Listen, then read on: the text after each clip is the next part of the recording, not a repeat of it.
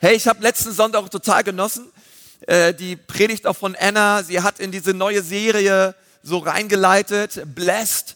Und wir wollen uns damit beschäftigen die nächsten Woche. Hey, was bedeutet es, dass wir gesegnet sind von Gott?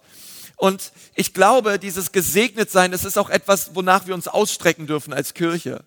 Also es ist legitim, dass du betest, Herr, segne mich. Herr, sag das mal gerade, weil du sagst, Herr, segne mich. Ja, Herr, segne mich.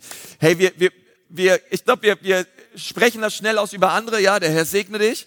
Ähm, aber wir dürfen das auch beten. Ja, der Psalmist tut das zumindest. Er sagt, Herr, segne mich. Herr, sei mir gnädig und lass dein Angesicht leuchten über mir. Ja, und Psalm 67. Und ich glaube, wir dürfen das auch sagen, weil ähm, Gott möchte uns segnen auch weil er die Menschen um uns herum liebt. Gott möchte dir Gutes tun, ähm, weil er die Menschen um dich herum liebt. Er liebt dich auch, aber er möchte, dass dieser Segen, den er dir schenkt, dass der nicht bei dir Halt macht, sondern dass wir großzügig sind. Und ich glaube, dass Gott in den nächsten Wochen auch wirklich Großzügigkeit freisetzen wird in unserer Mitte, in dem Herzen von jedem einzelnen Menschen. Wo wir sagen, Gott, wir danken dir, dass dein dass einfach dein Segen äh, wie ein Fluss ist, Herr, der vom Himmel in mein Leben hineinkommt und durch mich hindurch fließt zu anderen Menschen. Und Gott möchte dich gebrauchen, um ein Segensbringer zu sein, ein Erweckungsbringer zu sein, jemand zu sein, der da ist und der so reich beschenkt wurde von Gott, dass du es nicht für dich behalten kannst, sondern du bist ständig auf der Suche danach, Menschen Gutes zu tun und diesen wahren Reichtum, den Gott dir geschenkt hat, einfach weiterzugeben an andere Menschen. Hey, da soll es drum gehen in dieser Predigt und auch in dieser Serie, einfach neu, neu zu sagen, hey, Ecclesia Church, Herr, segne uns. Herr, segne uns. Herr, sei uns gnädig. Herr, lass dein Angesicht leuchten über uns, damit die Nationen dein Heil erleben. Damit die Nationen dich fürchten, sagt David.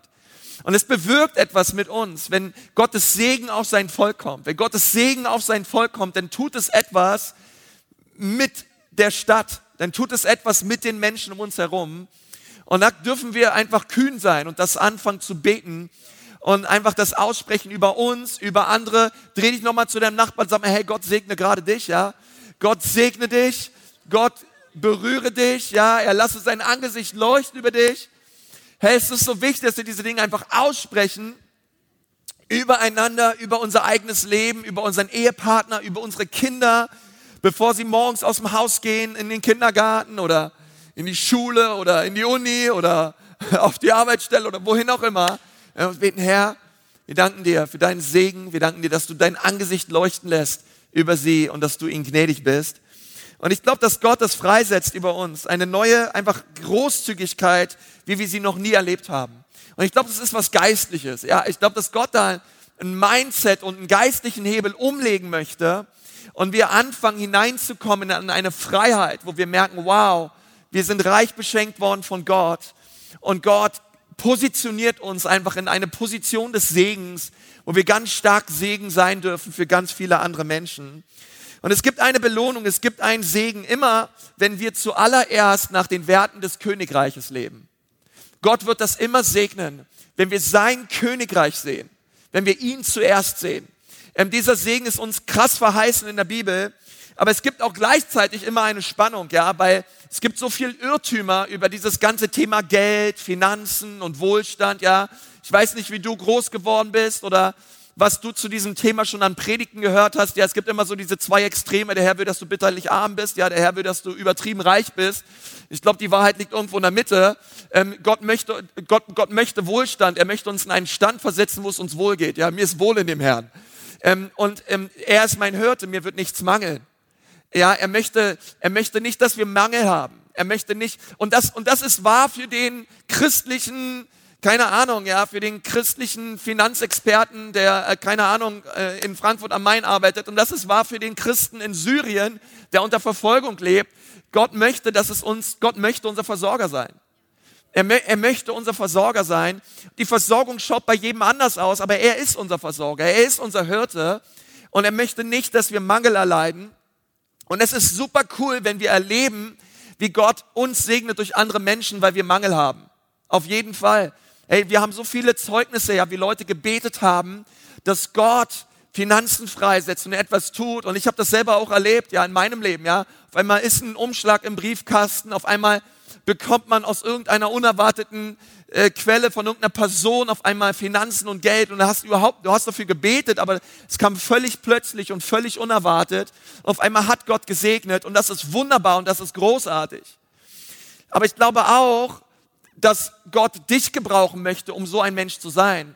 Dass du nicht, dass du dein Leben lang nicht abhängig bist von äußerlicher Versorgung, wo ständig Menschen, also wo du, wo du in einer Abhängigkeit da stehst und sagst, hey, es, es, es ist immer knauserig, es ist immer knapp, ich weiß vorne und hinten nicht, wie es weitergeht und ich bin ständig von Umschlägen abhängig. So, sondern ich glaube, dass Gott uns so segnen möchte und freisetzen möchte, dass wir selber Umschläge verschenken können. Dass wir selber in eine Position hineinkommen können, wo wir nicht, auf, äh, wo wir nicht ähm, wisst, ihr wisst, was ich meine, oder? Das, wo wir einfach freigesetzt werden von Gott, andere Menschen zu segnen. Und wo wir die Antwort sind der Gebete anderer. Und, ähm, und ich, ich weiß, das schaut bei jedem anders aus. Und, und deswegen ist es, glaube ich, immer, immer so tricky, auch über dieses Thema zu reden. Aber ich, ich glaube zutiefst, was in der Bibel steht, wenn Jesus sagt in Matthäus 6, Vers 33, er sagt, trachtet vielmehr zuerst nach dem Reich Gottes und nach seiner Gerechtigkeit und dann wird Gott euch schon mit allem anderen versorgen. Kann irgendwer Amen sagen? Ja. Hey, trachtet zuerst, sag mal zuerst. Zuerst nach dem Reich Gottes und seiner Gerechtigkeit. Und das ist so wichtig, dass wir das Reich Gottes sehen und seine Gerechtigkeit. Die Gerechtigkeit Gottes ist, ist ein wesentlicher Teil des Reiches Gottes. Die Gerechtigkeit, es ist unsere Identität. Trachtet nach dem Reich Gottes und seiner Gerechtigkeit. Das ist meine oberste Priorität, ist, dass ich ein Gerechter bin. Ich bin gerecht gemacht worden durch das Blut Jesu. Ich bin, würd, ich bin gerecht und würdig gemacht worden durch das Blut Jesu in die Gegenwart des Vaters zu kommen, als sein Sohn oder, oder du als seine Tochter. Das ist die Gerechtigkeit, die ich habe. Das ist meine Identität. Und aus dieser Identität heraus soll ich zuerst das Reich Gottes sehen und alles andere, eine andere Übersetzung sagt, wird mir hinzugetan werden, wird mir hinzugefügt werden. Es ist schon fast, fast, fast schon wie so ein Automatismus. Wenn ich zuerst Gottes Reich sehe und in meiner Identität stehe, in seiner Gerechtigkeit als Sohn und Tochter, wird Gott mich beschenken. In anderen Worten, er wird mich segnen. Und das sagt die Bibel. Er wird, er wird mir Dinge hinzutan. Und ich, ich erinnere mich, ey, so viel in meinem Gebet bete ich für die Dinge, die mir hinzugetan werden sollen. Ich bete ganz viel für diesen zweiten Teil. Herr, tu das. Herr, versorg mich damit. Herr, versorg mich damit. Und ich glaube, dass Gott unseren Schiff von diesem zweiten Teil, dass er, dass er Dinge hinzu, hinzufügen möchte, wegrücken möchte zu dem ersten Teil dieses Verses und sagt, hey, trachtet zuerst nach meinem Reich steht fest in eurer Identität und ich kümmere mich um den Rest. Ich kümmere mich um den Rest. Und, ähm, und ich glaube auf der anderen Seite auch nicht, dass, ähm, hey, wenn du gerade Mangel leidest, das daran liegt, dass du vielleicht nicht zuerst Gottes Reich suchst. Okay, versteh mich nicht falsch. Aber ich glaube, ähm, dass, dass wir alle einen Fokus brauchen und das ist die Königsherrschaft Jesu wenn es um, diese, um, um diesen Bereich Finanzen geht. Das Reich Gottes zuerst zu sehen. Und ähm, ich meine, es gibt, es gibt diese Reiche dieser Welt. Die Bibel redet über ein religiöses System. Ja, das ist das System der, der, der Pharisäer. Ja, Jesus wurde immer wieder mit diesem religiösen System in seinem Leben konfrontiert. Es war eigentlich die stärkste Macht, die versucht hat, wirklich seinen Dienst und das, was Gott durch der Vater im Himmel durch ihn tun wollte, aufzuhalten. Es war das religiöse System. Und dann gab es das politische System. Ja, das waren die Römer zu seiner Zeit. Das war das politische System unter Pilatus, unter Herodes. Und diese beiden Mächte hatten, ähm, haben immer wieder versucht, Einfluss zu nehmen. Und bis heute ist es nicht anders. Ja, also das Zentrum des politischen Systems, das ist immer Humanismus. Das ist immer, das ist immer, trachte zuerst nach dem, dass du groß rauskommst. Trachte zuerst nach dem, dass es dir gut geht. Das ist das politische System. Das politische System hat immer den Menschen im Zentrum, weil es zutiefst geprägt ist von Materialismus und Humanismus. Und dann gibt es das religiöse System und das religiöse System hat einen hat, hat Gott als zentralen Wert aber dieser Gott ist unpersönlich und kraftlos. Man redet über Gott, man, man möchte auch Gott im, irgendwo im Zentrum haben, aber es gibt keine lebensverändernde Begegnung mit diesem Gott. Dieser Gott ist unpersönlich. Ja, Paulus sagt, dass ihr haltet eine Form ein von Religion, aber ihr verleugnet die Kraft. Das, das religiöse System will Gott, aber dieser Gott ist unpersönlich und kraftlos. Und das politische System will, will, möchte vielleicht auch manchmal Gott, aber auch da ist er kraftlos. Aber er möchte vor allen Dingen den Menschen ins Zentrum stellen. Und dann gibt es das Reich Gottes. Und das Reich Gottes hat einen König. Und dieser König heißt Jesus. Und in diesem Königreich geht es nur um ihn. Es geht nur um seine Herrschaft. Es geht nicht darum, dass wir groß rauskommen, sondern es geht darum, dass er alle Ehre bekommt. Es geht darum, dass er auf seinem Thron sitzt und regiert. Diese Grundlage dieses Reiches Gottes, es ist die absolute Herrschaft von Jesus. Und wenn wir zu Christus kommen, ist es so wichtig, dass wir es verstehen, es gibt kein Probeexemplar. Ja, ich habe mal jemand sagen können, hey, probier doch einfach mal Jesus aus, ja, für eine Zeit lang, ja. Probier doch mal, ja, just try, ja. Hey, hast du mal gehört, hey, probier Jesus doch mal eine Woche aus oder einen Monat aus, ja. Ähm, und, und dann vielleicht, vielleicht taugt er ja, vielleicht ist es ja was für dich. Aber lass mich dir sagen, du kannst Jesus nicht ausprobieren. Er wird nicht ausprobiert und als tauglich empfunden. Das ist nicht Jesus. Denn, denn er steht nicht auf dem Prüfstand. Wir stehen auf dem Prüfstand. Aber er steht nicht auf dem Prüfstand.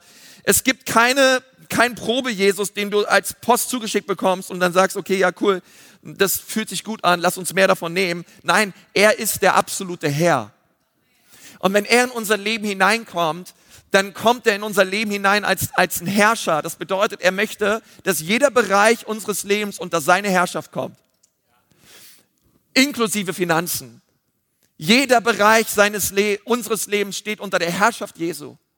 Und das ist, das bedeutet es, dass er unser Herr ist. Das bedeutet es, dass er der absolute Grund ist, auf dem wir stehen. Aber wenn wir gleichzeitig auf, sagen wir, das religiöse System bauen, basiert dieses religiöse System niemals auf einer Beziehung, sondern immer auf Leistung.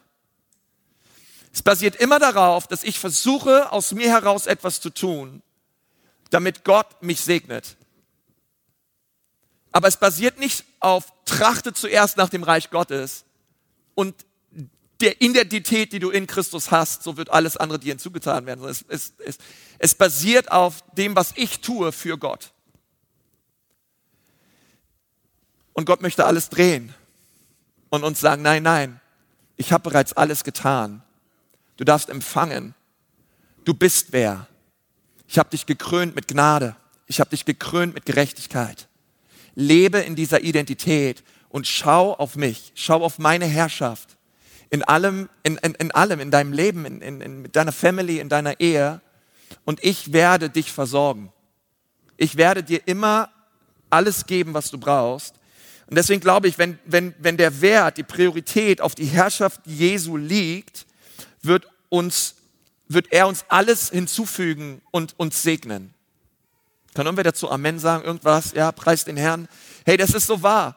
Und, und ich habe so das Gefühl, dass Gott es heute tun wird in unseren Herzen. Ich glaube, dass einige von euch, Gott wird wie so ein Schalter umlegen in eurem Denken und ihr werdet aus diesem Gottesdienst hinausgehen und sagen, ja, Jesus, genau das, genau das, ich, ich, bin, ich bin dein Partner. Jesus, ich gehe mit, mit dir durch dieses Leben hindurch und ich werde sehen, Jesus, wie du für mich streitest und wie du mich segnest und wie deine Herrlichkeit auf meinem Leben leuchtet, damit die Menschen erkennen, dass du König bist. Und Gott, Gott, Gott tut das auf uns. Er, er legt das auf uns rauf. Und ähm, ich, ich lade euch mal ein, dass wir gemeinsam eine ganz wichtige Textstelle dazu lesen aus Lukas 16, Vers 10. Lass uns mal gemeinsam unsere Bibel aufschlagen. Ähm, ich habe dieser Predigt den Titel gegeben, ähm, wie du Mammon überwinden kannst. Lukas 16, Vers 10. Wer in kleinen Dingen treu ist, der ist auch in großen treu. Und wer in den kleinen Dingen nicht treu ist, der wird auch in den Großen nicht treu sein.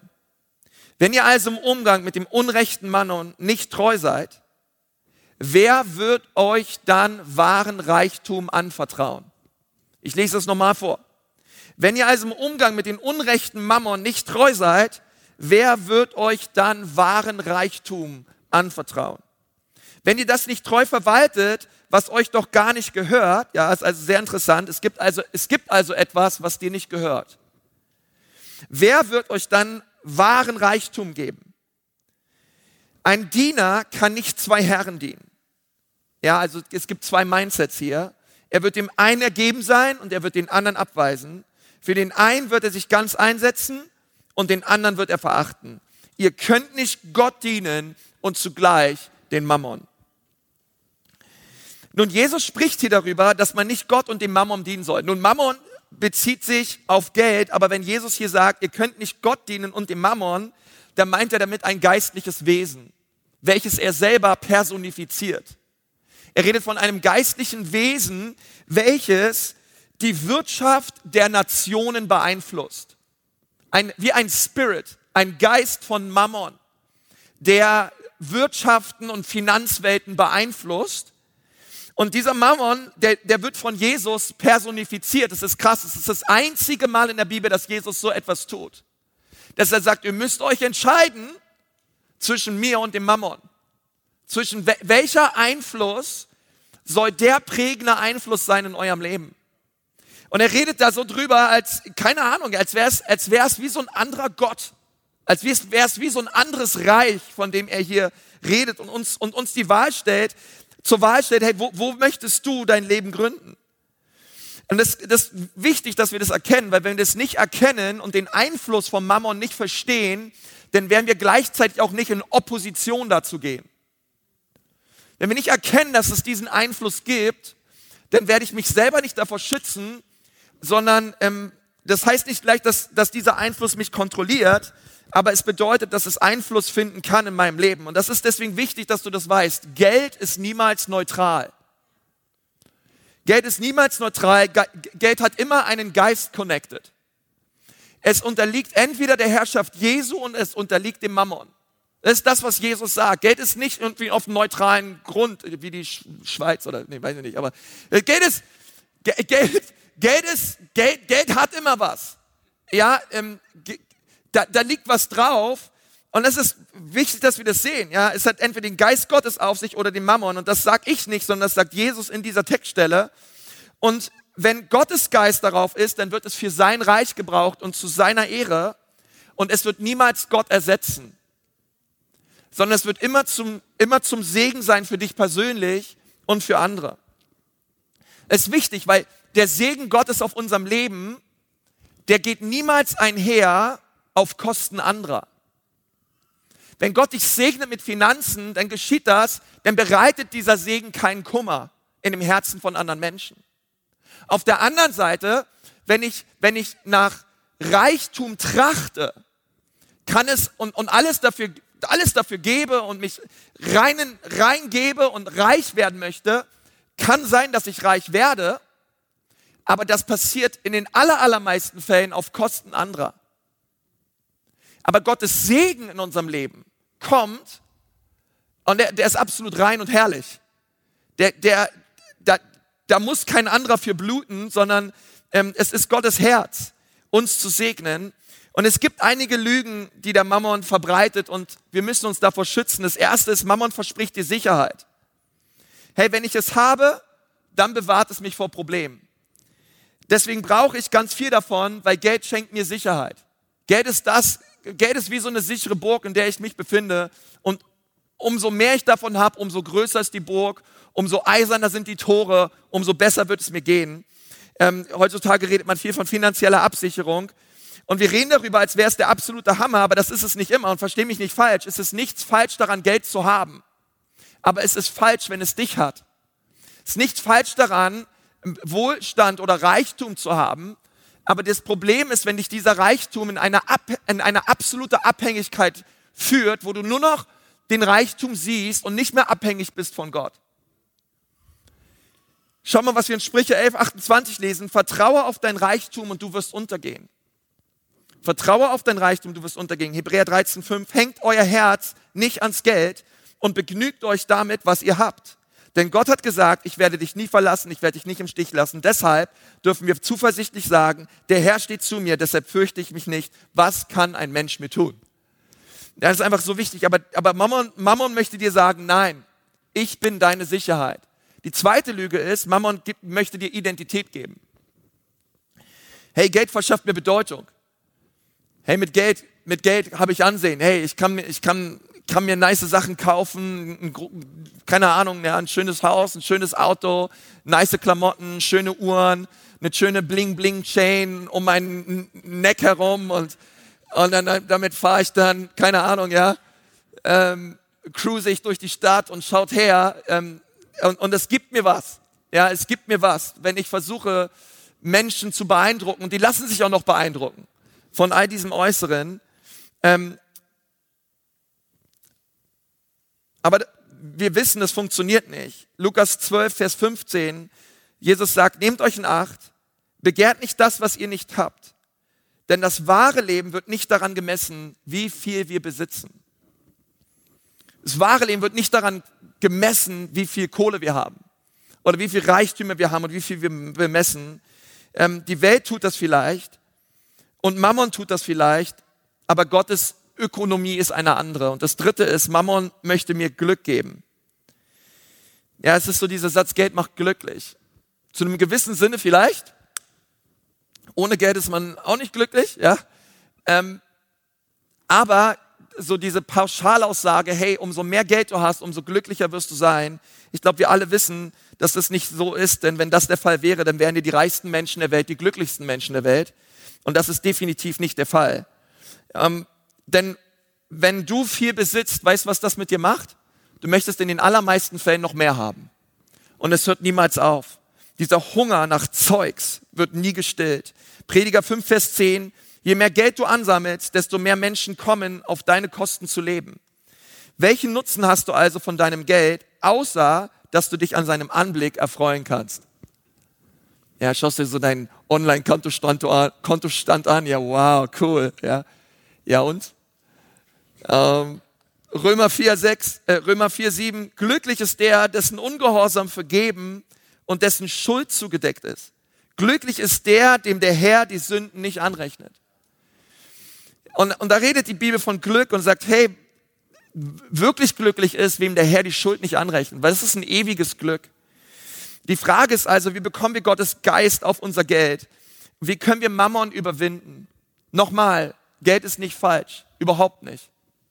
Geld ist ein Segen. Finanzen, Gott, Gott möchte uns mit Finanzen segnen. Aber es soll uns niemals dahin führen, dass dieser Segen uns in eine Abhängigkeit von Gott führt sondern immer in einen totalen Hunger und eine Abhängigkeit von ihm und seinem Reich. Wie können wir Mammon überwinden? Ich glaube, es gibt ein Prinzip in, in der Bibel, wie wir Mammon überwinden können. Und das, dieses erste Prinzip, und ich, ich bete so, dass es so in Ansbach, auch in Erlangen online, alle, die dabei sind, hier in Nürnberg auch, dass es so in unser Herz hineinkommt. Es gibt ein Prinzip, was wirklich Mammon das Genick bricht. Und das ist das Prinzip des Zehnten. Ähm, ich habe mal diesen ersten Punkt genannt, ich gebe zehn Prozent zurück. Sag mal alle zurück.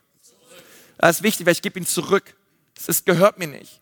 Ich gebe Gott zehn Prozent meines, meiner Einnahmen, meines Einkommens zurück. Schaut mal, was in Malachi 3, 6 bis 10 steht. Seit den Tagen eurer Väter seid ihr von meinen Satzungen abgewichen und habt sie nicht befolgt. Kehrt um zu mir, so will ich mich zu euch kehren, spricht der Herr der Herrscher. Aber ihr fragt, wohin sollen wir umkehren? Darf ein Mensch Gott berauben, wie ihr mich beraubt? Aber ihr fragt, worin haben wir dich beraubt? In den Zehnten und in den Abgaben. Mit dem Fluch seid ihr verflucht worden, denn ihr habt mich beraubt, ihr das ganze Volk. Ja, er sagt, also er sagt hier nicht, ich verfluche euch, sondern er sagt, ihr steht unter einem Fluch, weil ihr nicht den Zehnten gebt. Schau mal in Vers 10. Bringt den ganzen Zehnten in das Vorratshaus, damit Speise in meinem Haus sei und prüft mich, sag mal, prüft mich. Prüft mich, doch dadurch spricht der Herr der Herrscher, ob ich nicht die Fenster des Himmels öffne und euch Segen in überreicher Fülle herabschütten werde. Also das erste ist, der Zehnte bedeutet zehn Prozent. Er bedeutet nicht acht Prozent, bedeutet nicht zwölfeinhalb Prozent, bedeutet nicht 15 Prozent erstmal, sondern es bedeutet erstmal zehn Prozent. Aber der Irrglaube ist, dass der Zehnte uns oft, was viele Leute glauben, ist, der ist uns durch das Gesetz gegeben worden. Das, das ist alttestamentlich. Der Zehnte ist alttestamentlich, das hat uns damals im Volk Mose äh, aufgetragen und wenn wir mal weiterlesen, was Mose alles noch dem Volk aufgetragen hatte, da sind wir das, das lassen wir mal weg, ja. Aber Pastor, ist ja klar, dass du jetzt über den Zehnten sprichst. Nun, ich möchte dir sagen, dass das nicht wahr ist, sondern der Zehnte wurde uns durch Abraham gegeben. Zuallererst durch Abraham. In 1. Mose 14 gab Abraham den Zehnten an Melchisedek. Im Hebräerbrief lesen wir, dass Melchisedek uns als Vorbild von Christus beschrieben ist. Melchisedek hatte keinen Anfang und kein Ende. Melchisedek ist wahrscheinlich eines der größten Typusse im Alten Testament auf Christus hin. Und Abraham brachte Melchisedek seinen Zehnten und die Bibel lehrt, dass alle, die wiedergeboren sind, Nachkommen Abrahams sind. Das steht im Römerbrief, im Galaterbrief und überall in der Bibel. Und der Apostel Paulus hat den Gedanken, dass diejenigen, die Nachkommen Abrahams sind, nicht nur diejenigen sind, die natürlich von Abraham abstammen, sondern dass die Abstammung Abrahams eine geistliche ist. Wir sind geistlich gesehen Nachkommen Abrahams. Vater Abraham hat viele Kinder. Okay, das ist, hey, das sind wir. Okay? Das sind wir. Wir sind die Nachkommen Abrahams. Und Abrahams Sohn war Isaak. Isaak war ein Kind der Verheißung und Isaak war ein absolutes Wunderkind. Warum war er ein Wunderkind? Weil es war fast unmöglich, dass er geboren wurde. Abraham war 100, Sarah war 90. Come on, stellt es euch jetzt nicht vor. Aber die beiden waren sehr alt. Sarah ist schwanger geworden. Isaac ist ein absolutes Wunderkind. Ein ab, ab, abgefahrenes Wunderkind. Und sie wurde schwanger, sie brachte einen Sohn zur Welt, Sarah, und es war ein außergewöhnliches Wunder. Und genauso wird jeder, genauso wird jeder, und das ist jetzt wichtig, der neu geboren wird, der an Christus glaubt, aus dem Geist geboren, und das ist ein prophetisches Bild für das Wunder der Bekehrung. Dass du und ich von neuem gebunden, geboren werden, ist ein absolutes Wunder. Ein noch viel krasseres Wunder als Isaac. Das ist auch schon ein Wunder. Aber die neue Geburt, es ist das allergrößte Wunder, was es gibt. Und Abraham führt also das Konzept des Zehnten ein, 400 Jahre bevor es das Gesetz gab. Da war Mose noch nicht da. Da war Mose ein Gedanke Gottes und Abraham führt das Konzept des Zehnten ein. Und das ist wichtig, ja. Das steht also in 1. Mose 28. Abraham nahm den Zehnten seines Einkommens, gab ihn Melchisedek zur Ehre. Und dann kommen wir jetzt zu Maleachi. Maleachi ist nämlich ein erstaunlicher Prophet gewesen, der immer wieder auch im Neuen Testament aufgegriffen wurde, aber auch, also einfach bis in unsere Zeit, bis in die Endzeit hinein prophezeit hat. Zum Beispiel hat er gesagt, dass Jesus Christus die Herzen der Väter zu den Söhnen wenden wird. Die Herzen der Kinder zu den Eltern. Er, hat den Dienst Jesu beschrieben und er hat den Geist beschrieben, der in der Endzeit ausgegossen wird. Ein Geist der Versöhnung. Ein Geist der familiären Versöhnung in Familien. Söhne und Väter werden wieder zusammenkommen. Töchter und Mütter, Eltern und Kinder werden wieder zusammenkommen. Und es ist ein prophetisches ein, wie, wie ein prophetischer Ausspruch auch über dem ganzen Neuen Testament, was Maleachi dort gesagt hat. Aber es beinhaltet auch dieses Konzept, das mit dem finanziellen, wirtschaftlichen Durchbruch zu tun hat, über den er hier spricht. In Maleachi 3, Vers 10, prüft mich hierin. Prüft mich hierin. Ich kenne keinen anderen Bereich in der Bibel, in dem wir die Erlaubnis bekommen, die explizite Erlaubnis Gottes bekommen, ihn zu prüfen. Sondern es ist schon fast wie eine Einladung. Dass Gott sagt, hey, prüf mich. Prüf mich hierin. Und ich kenne keinen anderen Bereich, in dem es nicht nur erlaubt ist, sondern ermutigt wird, Gott in dem Bereich der Finanzen zu prüfen, wie hier in Maleachi. Er sagt, prüf mich hierin. Und dann sagt er, und sieh, wenn du es tust, ob ich nicht die Fenster der Himmel öffnen werde und Segen hinab gießen werde auf euch. Wenn ihr es tut, werde ich euch segnen. Gut, ich meine, wie viele von euch wissen, dass es in der Bibel um viel, viel mehr als um finanziellen Segen geht, wenn Gott die Fenster des Himmels öffnet. Es geht um viel mehr. Aber es ist interessant, ich tue im Bereich des Natürlichen etwas und es hat Auswirkungen im Übernatürlichen und im Übernatürlichen kommt es zurück ins Natürliche. Und davon gibt es ganz viel in der Bibel. Ich tue etwas im Natürlichen, es hat Auswirkungen im Übernatürlichen, es bewegt das Herz Gottes und zwar so sehr, dass er den, die Fenster des Himmels öffnet und, und uns segnet. Im Bereich des Natürlichen. Es ist ein Unterschied, wenn ich im Lobpreis so stehe. Oder wenn ich die Hände zum Himmel hebe, wie die Bibel sagt, ihr Männer, hebt, hebt heilige Hände ohne Zorn und ohne Zweifel.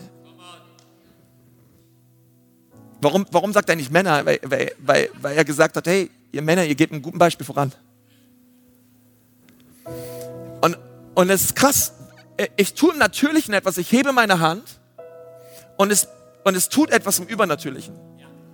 Genau das gleiche ist ein Abendmahl.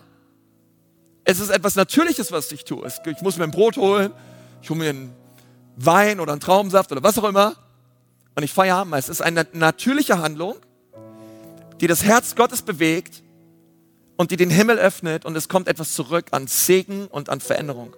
Genauso auch die Taufe. Es ist eine natürliche Handlung, die ich tue, die etwas im Übernatürlichen freisetzt, weil es im Gehorsam geschieht und ein Segen kommt zurück. Genauso auch das Geben des Zehnten. Es ist etwas Natürliches, was ich tue. Ja, ich, ich, ich, keine Ahnung, ich spende an die Ecclesia Church. In die Vor Wohin geht der Zehnte? Der Zehnte geht in die Gemeinde. In den Vorratshaus, dort, wo ich meine geistliche Speise herbekomme, dort geht der Zehnte hin. Das ist eine natürliche Handlung. Ich richte, keine Ahnung, ich richte einen Dauerauftrag ein. Oder, oder ich, ich, ich gebe in die, in, in die Kollekte oder wie auch immer. Und, und, ich, und ich gebe den Zehnten ins Haus Gottes.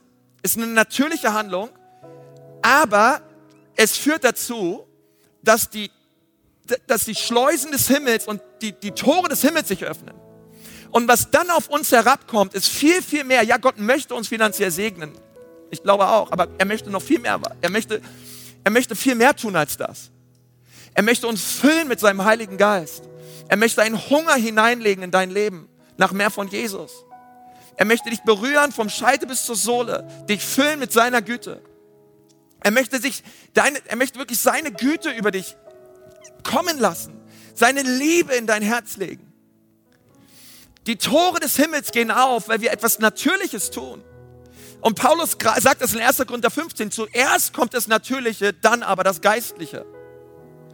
Und ich glaube, wenn wir das verstehen, dann ist es das Bemerkenswerte, dass, dass Maleachi den natürlichen Gehorsam des Zehnten mit der Ausgießung des Heiligen Geistes und einem offenen Himmel connected. Er connectet das beides. Wir tun etwas im Natürlichen und es hat eine geistliche Auswirkung. Was tut Lukas in Lukas 16? In Lukas 16 sagt Jesus, wenn ich nicht weiß, wie ich mit dem ungerechten Mammon umgehen soll, wer wird mir dann wahren Reichtum anvertrauen? Und ich dachte immer, wahrer Reichtum bedeutet Geld. Aber wenn man darüber nachdenkt, ist das überhaupt nicht der Fall. Denn ehrlich gesagt, niemand, glaube ich, ist gerade hier wegen Geld. Ich glaube, du bist jetzt nicht gerade in Ansbach in Erlangen hier im Gottesdienst wegen Geld, sondern wir sind hier wegen wahren Reichtum. Wir sind hier wegen wahren Reichtum. Was bedeutet dieser wahre Reichtum? Dieser wahre Reichtum bedeutet, wir haben, wir haben einen Hunger nach wahren Reichtum. Wahrer Reichtum bedeutet, bedeutet es, seine Gegenwart zu erleben. Wahrer Reichtum bedeutet es, dass er sein Angesicht leuchten lässt über uns. Wahrer Reichtum bedeutet, dass seine Güte und seine Liebe in unser Herz hineinkommt und wir so zerbrochen werden innerlich, dass wir Jesus alles hingeben. Dass, wir, dass, dass, dass er kommt und den Stolz in unserem Herzen zerbricht. Mit dem Geist der Demut in unser Leben hineinkommt. Wenn wir rauskommen aus diesem Gottesdienst und sagen, Jesus, es geht wirklich nur um dich, Jesus. Ich bin dir völlig ausgeliefert, Jesus. Vergib mir, Jesus, es geht nicht um mich. Wahrer Reichtum ist, wenn Christi Herrschaft in unserem Leben, wenn Christus den Thron unseres Herzens neu ergreift und neu sich dort positioniert, er den Ehrenplatz in unserem Leben bekommt und wir zuerst nach ihm trachten und seiner Gerechtigkeit. Das ist wahrer Reichtum. Das ist wahrer Reichtum. Und Gott, und Gott, und, und, und wir auf einmal merken, wow, Gott hat mich erfüllt, ich gehe hinaus und ich weiß, mit meinem Gott ist alles möglich. Normalen Menschen, Dinge, die dem normalen Menschen unmöglich sind, mit meinem Gott kann ich über Mauern springen. Und auf einmal ergreife ich wahren Reichtum. Und ihr Lieben, dafür sind wir hier. Wir sind hier für wahren Reichtum. Ein, einen echten Reichtum, den die Welt nicht kennt.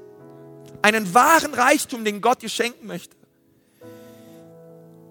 Aber was tut Gott? Malachi sagt, der Zehnte und das, und das Opfer ist mit einem geistlichen Durchbruch verbunden. Der Himmel geht auf. Und was sagt Jesus hier in Lukas 16? Er sagt, hier ist der Gebrauch des ungerechten Mammons und dieses, die Art und Weise, wie wir mit dem ungerechten Mammon umgehen, löst wahren Reichtum aus.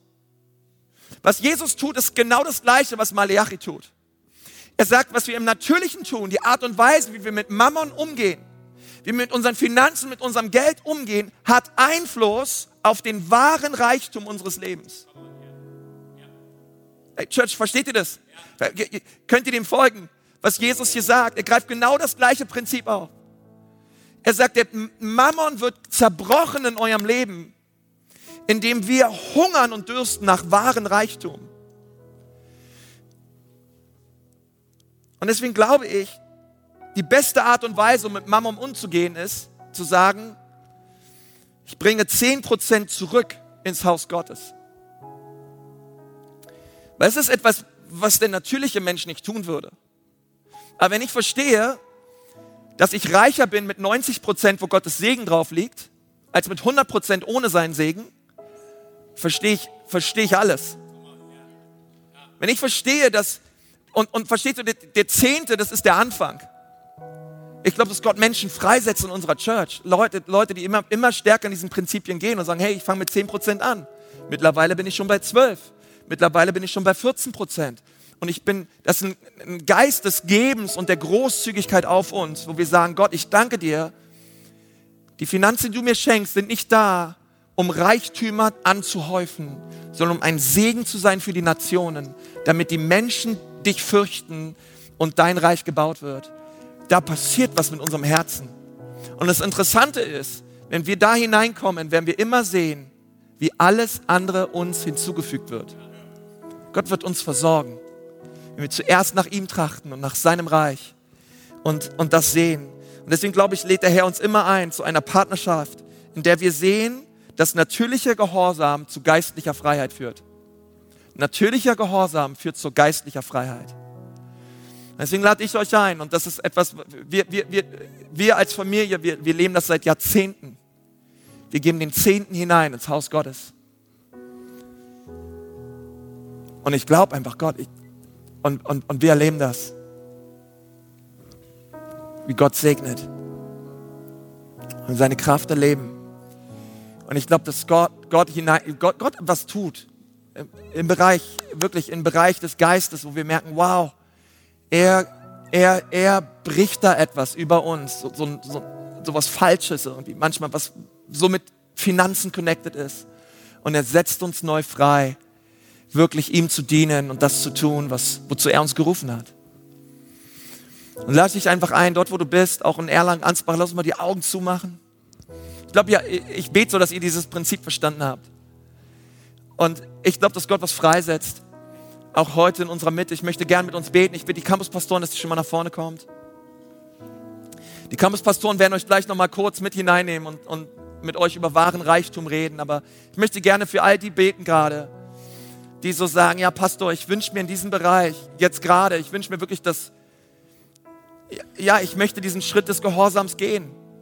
Und ich möchte, dass Jesus der Herr ist über jeden Bereich meines Lebens. Und deswegen, es geht nicht nur um Finanzen, es geht um alles. Jesus zu den Herrn meines Lebens zu machen. Und das ist auch ein Aufruf an die, an die von euch, die schon mit Jesus unterwegs sind. Aber glaube ich, neu diese Entscheidung zu treffen, hey, 100% Jesus will ich dir nachfolgen und will ich, will ich dich zu dem Herrn meines Lebens machen. Und für einige von euch ist es auch dran, diesen gehorsamen Schritt zu gehen und zu sagen, ja, Jesus, ich lebe dir meine Finanzen, Jesus. Und, und ich bete Gott, dass, dass Mammon gebrochen wird, dass, Herr, dass, dass du mich neu freisetzt, einfach zu geben und großzügig zu sein. Und wir einfach Jesus die Erlaubnis geben an diesem, an diesem Tag, dass er in unseren Herzen wirkt. Und wenn du, wenn du sagst, ja, da, da brauche ich Gebet für, ich wünsche mir das jetzt gerade so, einfach dort, wo du bist, muss ich deine Hand heben, aber vielleicht kannst du einfach deine Hand so ausstrecken, so vielleicht auf deinen Schoß legen oder wie auch immer. Ich möchte einfach für uns beten, was im Psalm 67 steht. Herr, ich danke dir von ganzem Herzen für diesen Tag. Und Herr, ich, ich segne die Ecclesia Church, jeden Einzelnen. Vater, ich bete, dass dein Segen und deine Gunst auf uns kommt. Herr, ich bete, dass du dein Angesicht leuchten lässt über uns und dass du uns gnädig bist. Herr, ich bitte dich, dass du uns so sehr segnest, dass die Nationen erkennen, dass du Herr bist. Herr, ich bitte dich, dass du Segen freisetzt, Vater, über jeden Single, über jede Ehe, über jede Familie, über jedes Kind, Vater, dass dein übernatürlicher Segen freigesetzt wird. Herr, ich danke dir, dass du verheißen hast, dass wenn wir geben, Herr, wenn wir zehn Prozent zurückgeben in dein Haus, Herr, dass du die Tore des Himmels öffnest. Und Vater, wir danken dir für einen geöffneten Himmel. Vater, wir danken dir, dass wir erwarten dürfen, auch in den nächsten Wochen und Monaten, Herr. Vater, wie du einen neuen Hunger ausgehst über uns als Kirche nach mehr von Jesus. Ein tiefes Verlangen nach seiner Gegenwart und nach seiner Herrlichkeit. Danke, Vater, für einen offenen Himmel. Danke, dass du uns viel mehr segnen möchtest als einfach nur mit Finanzen, Herr. Du machst unser Leben wirklich reich. Reich körperlich, seelisch und geistlich. Und dafür danken wir dir in Jesu Namen.